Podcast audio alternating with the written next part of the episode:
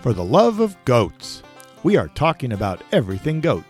Whether you're a goat owner, a breeder, or just a fan of these wonderful creatures, we've got you covered. And now, here's Deborah Niemann.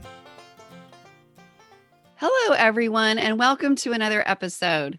Today, I am joined once again by Michael and Lisa Davis of Sweet Dough Dairy.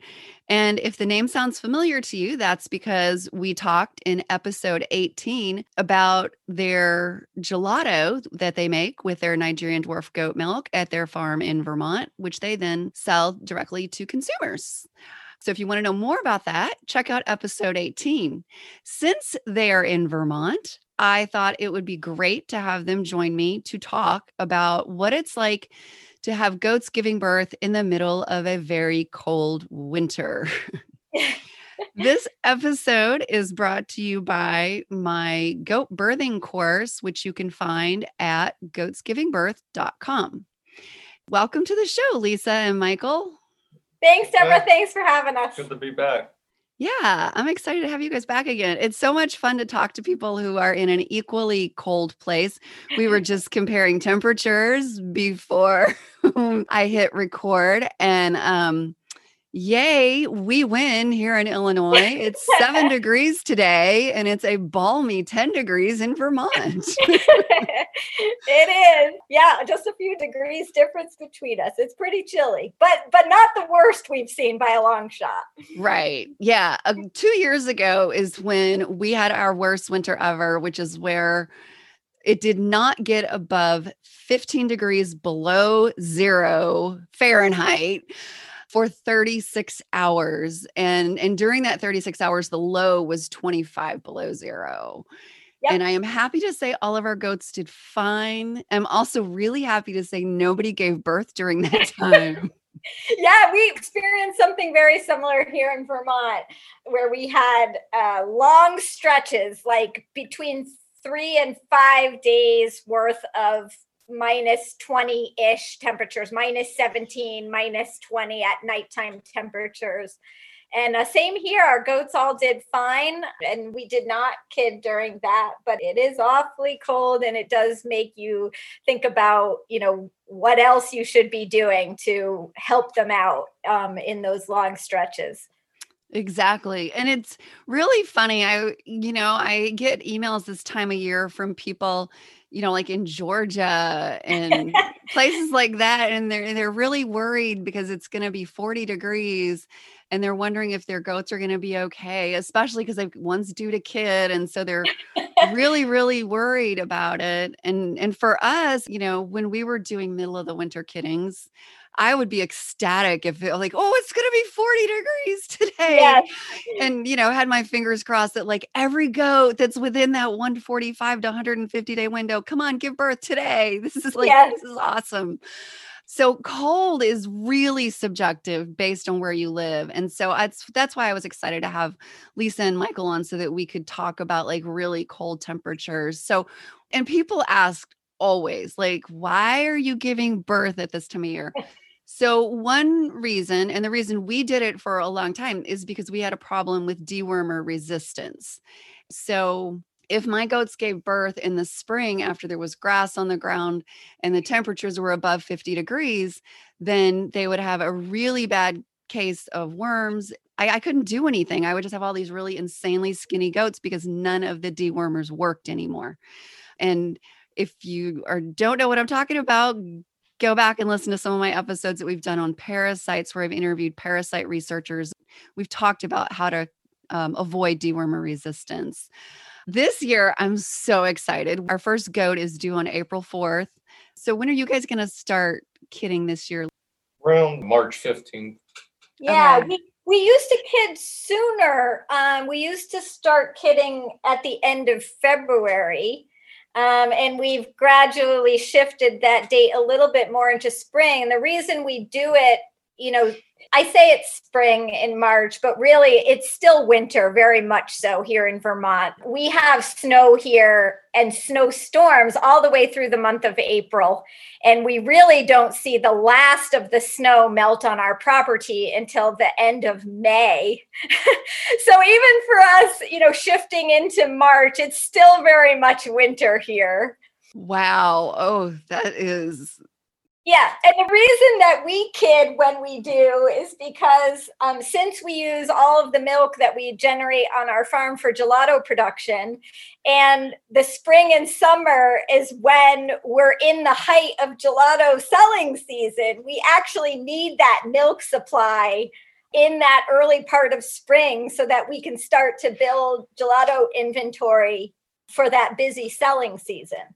So we actually are fortunate in that we've never had a problem with dewormer resistance. We are able to very intensively rotationally graze our herd, and we have the luxury of never having to put them back on the same piece of pasture twice in a season. Um, and so that's helped us on the parasite mm-hmm. front a lot. So the reason that we kid when we do has more to do with our creamery and production schedule on the gelato side. Right. And then sometimes you just have accidental breedings too, and you wind up with middle of winter kiddings. So we've never had an accidental breeding. No, we actually don't. Because like we, we our, actually um our, our breed differently. Are, our bucks are pretty far away and everyone's hand bred. Oh, that's good. So we go up and get them for each breeding. We've never had an accident. Yeah, we don't turn our bucks in with groups of does. Like we actually you know, bring a buck down for a particular breeding, and we sort of wait until that breeding happens. And that allows us to have a very clear indication of when the due dates are. That's good. Yeah. Because yeah. it, it's crazy how, you know, a lot of goats will find a way. And then, yeah. I mean, there are human errors. Like a few years ago, I was traveling a lot. Like I was really not home for six weeks other than fly in one day, do my laundry, and fly out again the next day. And, um, somebody had left some young bucks in. They were four and five month old bucks in with the does. Oh so gosh. It That'll was like, I had, I think it was like around fifteen or sixteen does that got yeah. bred from that. I, I do have that fear because we have so many kids born on our, our farm. And of course, you know, we're selling a lot in the springtime, but I always do have that fear that there's going to be some like young bucklings that we forget to isolate. And then we're going to end up with that very situation on our hands. I, and I can see how it would happen easily. Yeah. So we got to be pros at D N A testing the following spring. It's like, so let's talk about some of the challenges when it comes to kidding in the middle of winter. One of the things that we do is we have heat lamps as well as a blow dryer and a heating pad. And I joke that the heating pad is as much for me as it is for the kids, because I put the heating pad in my lap and put a towel on top of it and then put the kid on top of that. So its bottom half is is warmed up. My legs are being warmed up. Yeah. And then I'm blow drying the top of it to get it dry, because when kids get hypothermia, the first thing that goes is their sucking instinct. Mm-hmm. It's like you stick your finger in their mouth and, and they do nothing, and their mouth is ice cold. Yeah. And, and people are like, how do you know if it's cold? And it's like, come on, like, this is not complicated. Like, so... Yeah, their tongues can get really cold. And we also put the hair dryer to good use during kidding season and try to get those babies dry as quick as humanly possible. I've never even thought to use a heating pad, but we have a small workroom in our barn. And so usually when, when a baby's born, we'll bring them in there, and we have a, um, actually. They're in- salamander heaters. Yeah, so propane, forced hot air, or or kerosene, and it's they use them on construction sites. Okay. Yep, and so we have one of those that just literally blasts hot air into a very small workroom where we bring the babies, and so it very quickly gets to be like ninety degrees in there. Wow. And and we'll just like get that hairdryer on the baby and put it on the floor, and that hot air is sort of blowing on it and getting them as warm as we possibly can, as fast as we can. So now you are bottle raising all your kids because you have a dairy, and we're dam raising all of ours. So you're taking the kids away as soon as they're born, and then you take them into your workroom where you dry them off. And then what do you do with them after they're dry? So, I mean, we obviously, we take their weights, we give them all of their initial injections, but like in terms of their warmth, the key is really getting them dry and warm as fast as possible, and then fed as quickly as possible. And the two are really linked together because, as you said, uh, Deborah, the first thing to go when they're cold is their sucking reflex. They just don't have the ability to suck. You can stick your finger in their mouth, and sometimes their tongue is ice cold, and you just know there's no way that baby is going to eat, whether it's nursing or you're trying to get it to take a bottle. It doesn't matter. It's not going to eat if it's cold. And so getting that body temp up is really critical. And then you see a, an almost immediate difference and an immediate willingness to eat. And getting that colostrum in them right away is critical. So we we try to get them to eat as soon as possible. Of course, we milk the colostrum out, out of their dam, and then we feed that colostrum back via bottle to the babies. So do you leave them in a heated room for a while, or do you put them back out into the open barn right away? They go in the open barn, but they leave that work room, and then we have kid pens set up based on their age. Uh, and they'll go into the very first one off to that room. So it's open to the barn, and all those kid pens have heat lamps yeah. in them as well. And, yeah. we're, and we're fortunate enough, we have sweaters for every baby. We do. A friend did it for us. Yes, if they need them, you know, or if it's particularly cold and we feel as though they need them, or there's maybe just not quite enough babies in a pen. Like the more babies that are in a pen, they'll keep each other warm with their body heat. But if there's just a couple in there and they need an extra boost, we put fleece sweaters on them, and it does help sometimes in those first few days. I think mm-hmm. we do it more for the cute factor. That too. Yeah, there is the cute factor. So, but I would say from the time we put a kid into that room, if I have time to go in and work on them right away, if I'm not delivering other kids, you can have it dried and vaccinated or whatever you're going to do for your steps and have a collar on it. It'll be totally done in less than ten minutes. Yeah. If you're really if working that. quickly. And, I mean, and at the end of those ten minutes, they get so hot, they are sucking on you instantly yeah. and they're ready to eat within about fifteen minutes. Yeah. Yeah. And that is the difference. Uh, it's just crazy. The difference between like a nice warm room like that. Since we're dam raising, I'm doing everything next to the mom. Yeah. And so this is why I have a heating pad. Like yes. you guys have your awesome heater in your little room there. And I've got a heating pad in my lab while I'm blow drying the kid. When if it's especially like below zero is the worst. Below zero, the blow dryer is going to have to be like an inch or two away from the yes. kid. Yes. You can feel like the farther away it gets, it's suddenly it's cold air. Oh, yes. And you have your hand right there and you're brushing against the hair and everything to make it stand up. But it is just nuts how long it takes. Yes. yes. To dry a kid when it is that cold out, out yes. there. Yep. And uh, and to be honest with you, our dog helps a lot. Our farm dog helps a lot at getting kids dry really quick. Um, it's like one of his favorite jobs to have on the farm. We have an Australian Shepherd, and he is a pro at drying babies.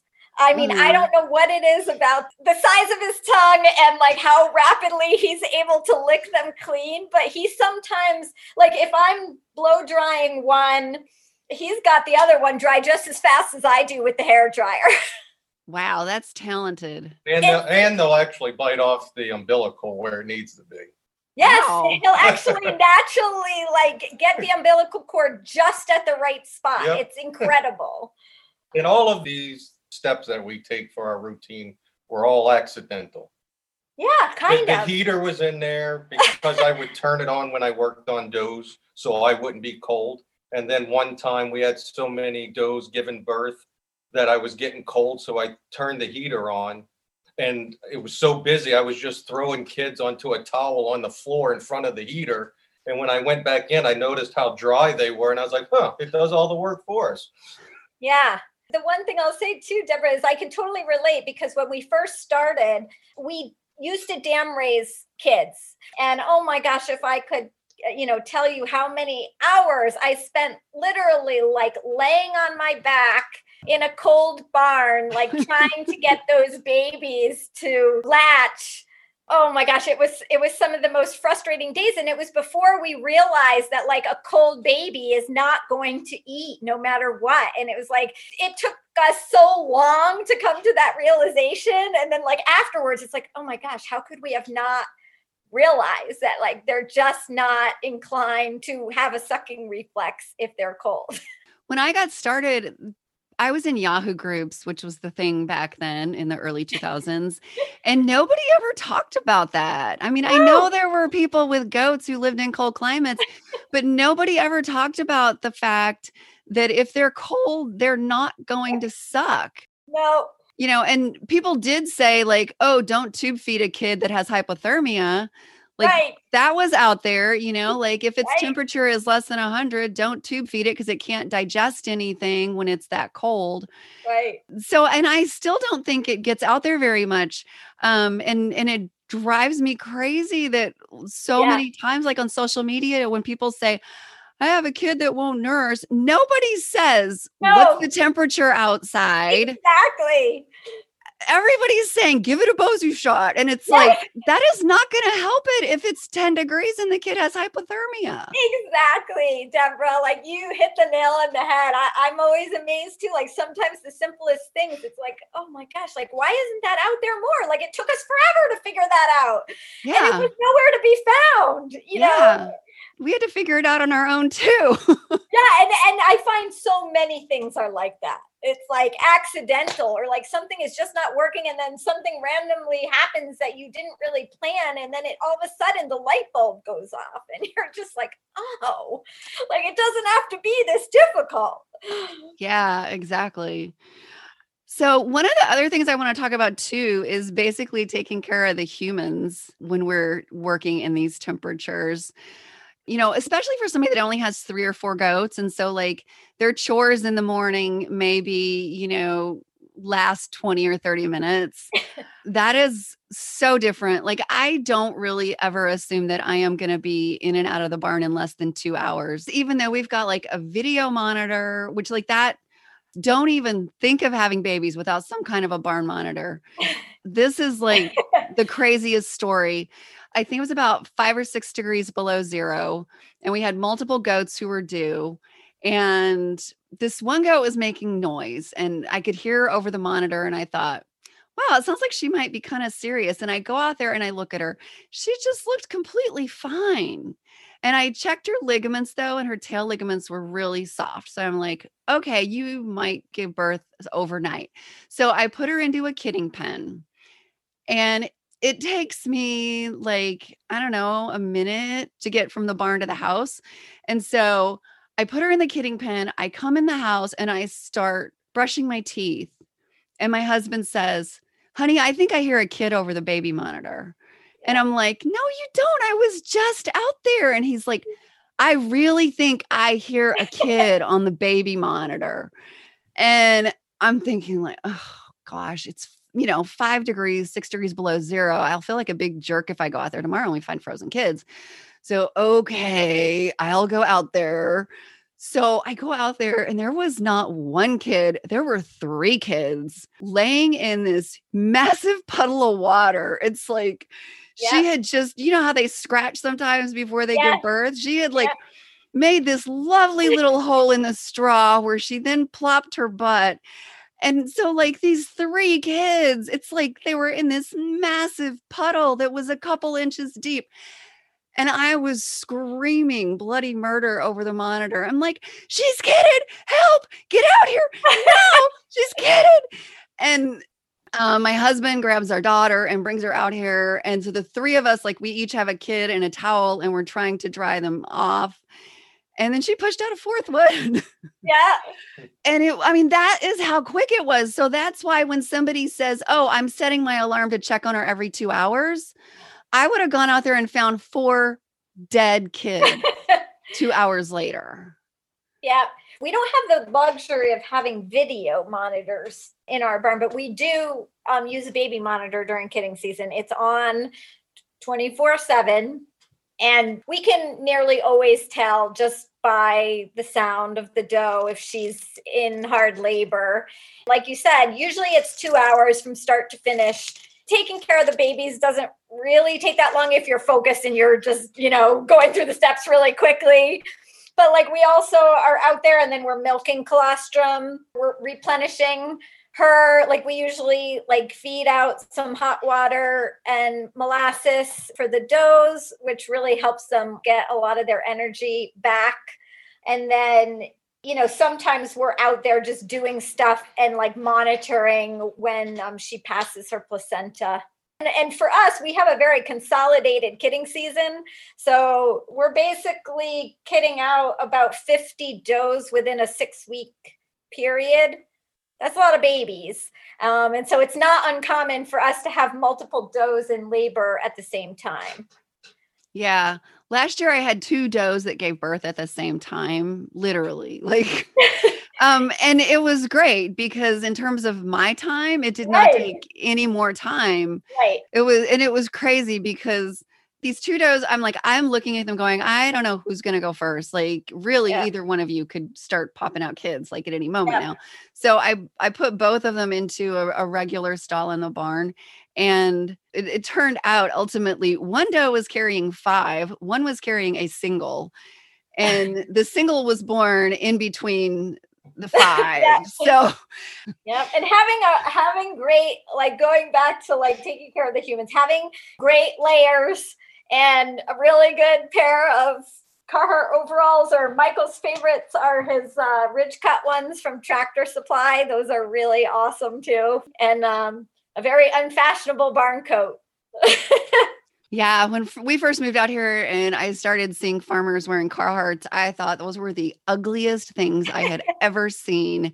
And then one year they had the insulated overalls on sale at Tractor Supply towards yep. the end of the season. And it was like a really good deal. And I thought, hmm. And so I got them and brought them home and was like, oh my gosh, this is like, my body's not even outside. Yeah. You know, my face feels yeah. the cold, but my body is so much warmer now. Yeah. It makes all the difference in the world when you have proper clothing on. I mean, there's nothing worse than having to deal with like wet kids soaking through clothing. Um, yeah. And it is like the biggest challenge with keeping ourselves warm is always our extremities. And like when when we were doing work in the barn, like sometimes gloves are just not practical. It's just like, it's worse if your gloves get wet. I'd rather have it like make my skin wet and then be able to dry my hands off with a towel. That's the other thing we always have on hand, especially for winter kidding, is a good hearty supply of towels. You know, get all your neighbors used towels when they get a beautiful new set for their bathroom. And, you know, we'll take any unwanted towel.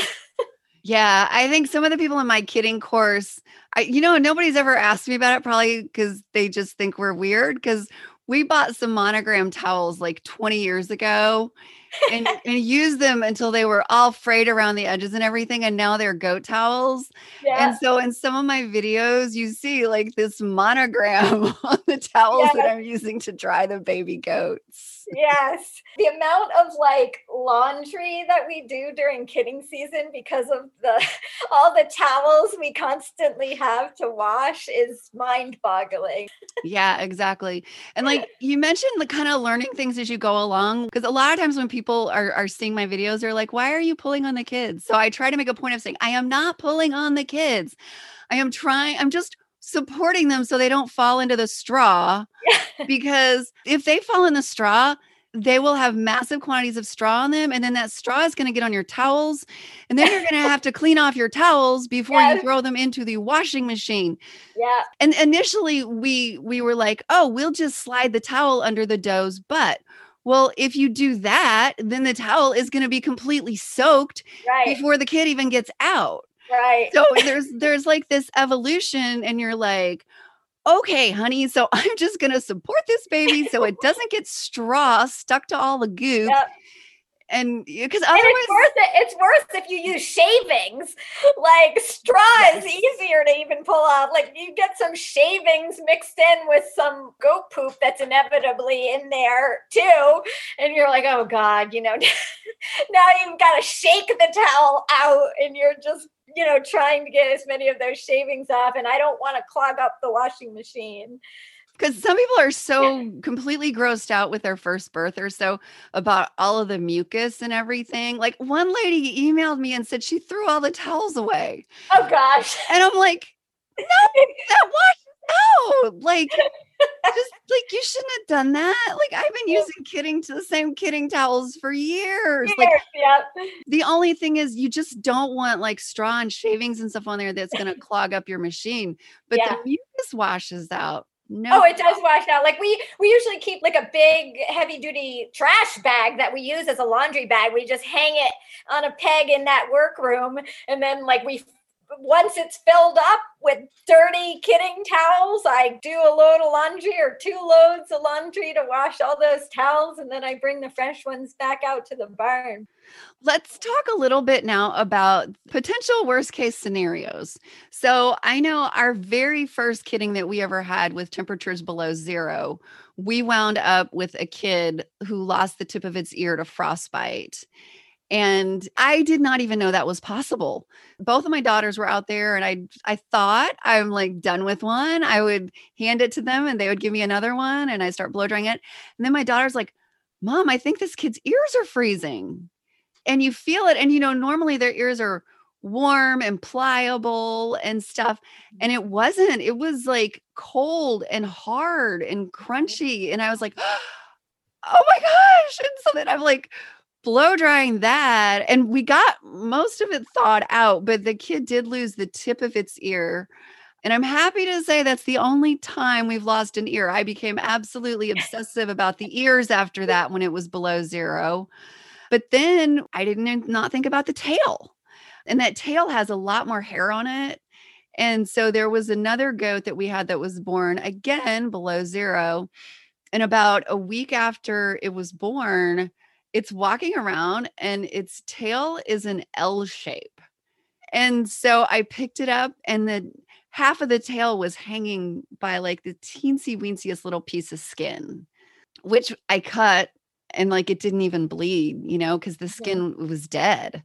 Yeah. So have you had anything that, that happened uh, in really cold weather that you wanted to share?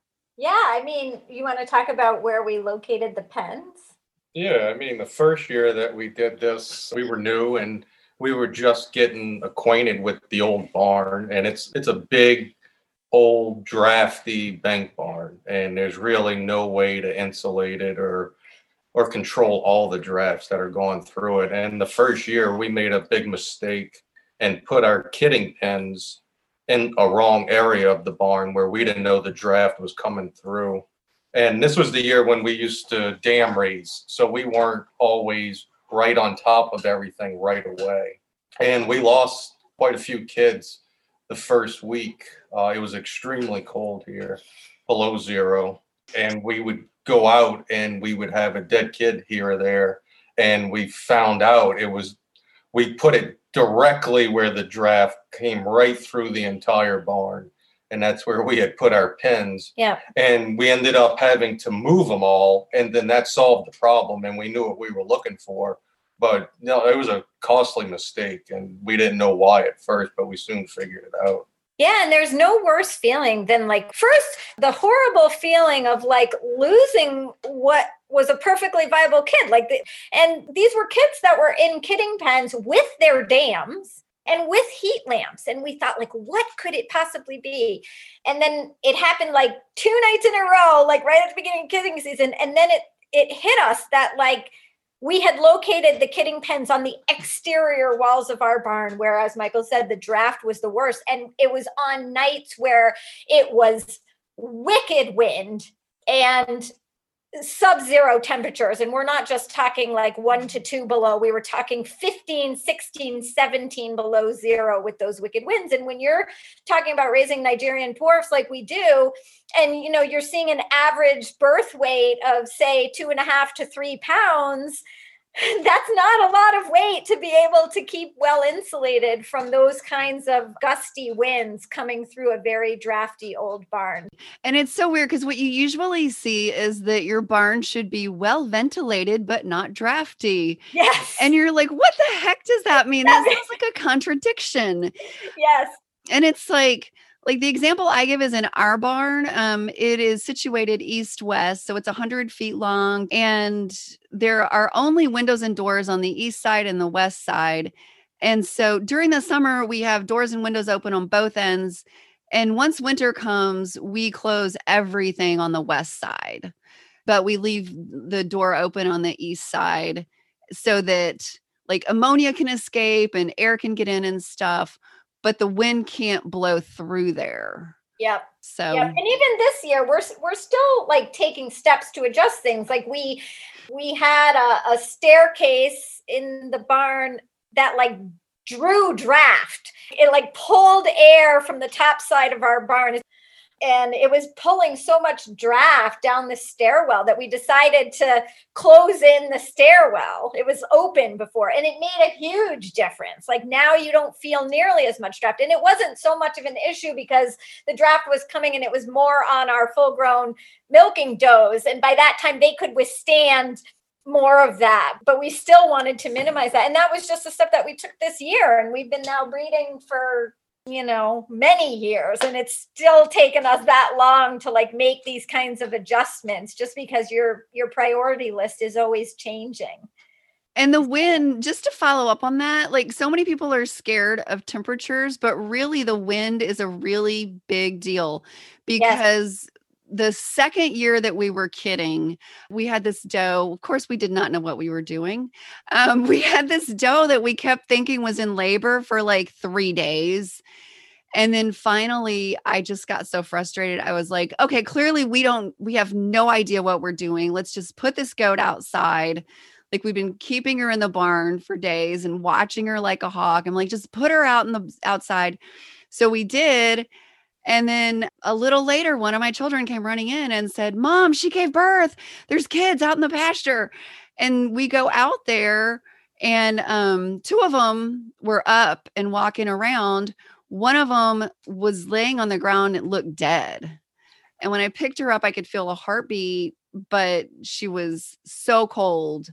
Like she wasn't moving or anything. And so we, my mentor at that time said, put her in a bucket of hot water. And so that was basically what we did. The thing is, the temperatures were like in the forties. Yeah. But it was windy. Yep. And she was she was smaller than the two brothers that had been born. And so and she's probably first, you know, and so um, yeah. she didn't her mom was busy pushing out the other two instead of licking her off. So wind is definitely not your friend when it No, comes it's to- it's way worse than any cold temperature. Like you don't really need to worry about goats in the cold temperature. They're extremely hardy, much harder than we are as humans, certainly. But wind is a can be a killer. But you you raised another issue, Deborah, in your comments just now about like, what do you do when a kid is really cold like that? And like, you have to work quickly because that happens a lot. Sometimes in winter, no matter what you do, like a kid, you know, might just be weak and can't seem to get its body temperature regulated. And so there are also a lot of tricks that we learned over the years, some with tips from our vet. Um, and some from other experienced goat owners in our area about like, how do you get a kid warm really fast? Um, and you mentioned one of them, like sort of submerging it in hot water. But of course, you need to be careful that it's not so hot that you're going to scald the kid. But that's a really effective way of getting body temperature up. But another one is just taking a wool sock and we fill it with rice. And just like close the end with a rubber band and heat it slowly in the microwave, like maybe on bursts of like twenty to thirty seconds at a time until it's good and warm. And we lay the sock kind of on the belly side of the kid and on the back side of the kid. And between the wool and the rice, it holds the heat in. And then we just wrap that baby and the, the rice-filled socks up in a, a warm blanket and towel. And that's another really good way of getting a kid warm fast. And of course, like if you're in a really dire situation, then, you know, we always have ringers on hand. I'm sure you do too. Lactated ringers? Yeah. We always have ringers on hand for those occasions, you know, when you really need to get warm fluids in fast. You know, I always tell people it's good to have those on hand for those kind of emergency situations. And certainly a tube feeding kit. You don't ever want to tube feed a kid that's freezing cold. But if you're having trouble and you really need to get something into that kid, those things are kind of critical in, in your winter kidding kit. Yeah. And hopefully it doesn't happen that a kid is going to get that far gone. What usually, it doesn't usually happen at birth, but sometimes like if a kid is a day or two old and it's just, it hasn't been nursing quite enough. That's and right. Then like its body temperature starts to go down and it gets, and then stops nursing as much. And it gets into this downward spiral and you go out there and you find this kid laying there crying. And in that situation, so like you stick your finger in its mouth, it's cold. So the first thing you have to do is get it warmed up. Yep. And once you get it warmed up, usually that's all it takes. Like, right. Yeah. But- and so being able to like get that body temperature up is critical, like, and knowing how to do it as fast as possible um, so that they can eat. Yeah. About, I think I've, I'm pretty good at getting kids to the point where they don't need to be tube fed. And I, and I always tell them this, I'm like, I hate tube feeding. So you have to yeah. take, you have to get warmed up and take this bottle. Cause I do not like to tube feed. Yep. So, same here. Michael's better at it. I, I, I'm like awful and I'm, I'm too much of a nervous Nelly to do it to begin with. I'm not bold enough sometimes. So Michael usually does the tube feeding, but we, we very rarely have to do that. Like yeah. some seasons, never at all. And other seasons, maybe once. Right. Yeah, exactly. And you yeah. have a lot of kids. Like we, like now we only freshen about seven or eight does a year. But at our peak, when our kids were all home, we had twenty, twenty-one goats kidding most of the time and fifty to sixty kids a year. Yeah. And, and even in those situations, it was like, you know, maybe one kid, and it would be a tiny kid usually, you know, one that's like smaller than average. So it has yeah. a little bit more trouble maintaining its body temperature. And then you have like some weird anomalies. Like one year we had a little kid born and he was so skinny and he was a cream colored goat. And of course, when they come out and they're that skinny and they're all wet in birthing fluid, they almost look transparent. And he was so weak. We literally thought he was dead. And I think he he may have been dead. But you know how, like, if you have a kid that comes out and he's just totally limp and not able to move a muscle, we always, of course, hold it upside down and make sure that there's no fluid, like, blocking his airways. Like you would, give him a good shake and see if anything happens. And we had this one kid and he... we did that like little last shake just to make sure he wasn't alive. And he took one breath. He would take like one breath in what seemed like every thirty seconds. I'm sure it was more frequent than that, but it was really minimally breathing. And we're like, okay, what do we do with this kid? And so he was so limp, but he was hanging on. And so we, we just got him good and dry. We laid him down in a cardboard box and literally we had to take him with us wherever we went for days. But the weird thing about him is that he would always take a bottle. He never needed to be tube fed. He couldn't move a muscle, but he would suck. And I was like, you know what? This kid's going to make it. And sure enough, he's still out in our barn. We kept him as a weather. And he's doing great and thriving, but it's like you have those weird instances where you're like, you have a baby born and you're like, this kid is never going to make it. And then by some odd miracle, it's like, here he is, you know? Yeah, exactly. Oh, that's cute. I bet he is a sweetheart from having oh, all that attention. He, he's definitely a, a farm favorite and everyone who comes knows his story and always asks to see him. So... Well, this is, speaking of fun, this has been a lot of fun um, to, to chat about this. And hopefully people are not so nervous now about kidding in cold weather. It is definitely not as scary as most of us think it is before we've actually done it a few years. Yeah, for sure. You- I always tell people, you know, like, sometimes it's the human nerves that cause more of the problems than the actual birth. Like, I see a lot of like new goat owners who just worry themselves to death. And sometimes it leads people to intervene too much and too quickly. And, you know, you have to sometimes just like step back and realize that the animal is far more capable of dealing with things than you might give them credit for. I mean, it's always good to be there to help them when they need it, but they don't often need a lot of assistance. Yeah, exactly. And the big reason you need to be there in the winter is just to get them dry and warm and make sure that they're nursing, you know. That's exactly right. That's exactly right. Remember, they're desert animals. So like we brought them to this horrible climate. Yeah. And so don't talk to me about being natural, because if you got goats where there's in these horribly cold places, then we are responsible for making sure their babies don't freeze to death when they're right. born. That's right. Well, thank you so much for joining us today. This has been a lot of fun, and hopefully it's been very helpful for people who are listening. Yeah, I hope so. Thanks so much for having us, Deborah. It's always so great to chat with you. Yeah, it's been fun. And that's it for today's show. If you haven't already done so, be sure to hit the subscribe button so that you don't miss any episodes. To see show notes, you can always visit for the love of goats dot com. And you can follow us on Facebook at facebook dot com slash Love Goats Podcast. See you again next time. Bye for now.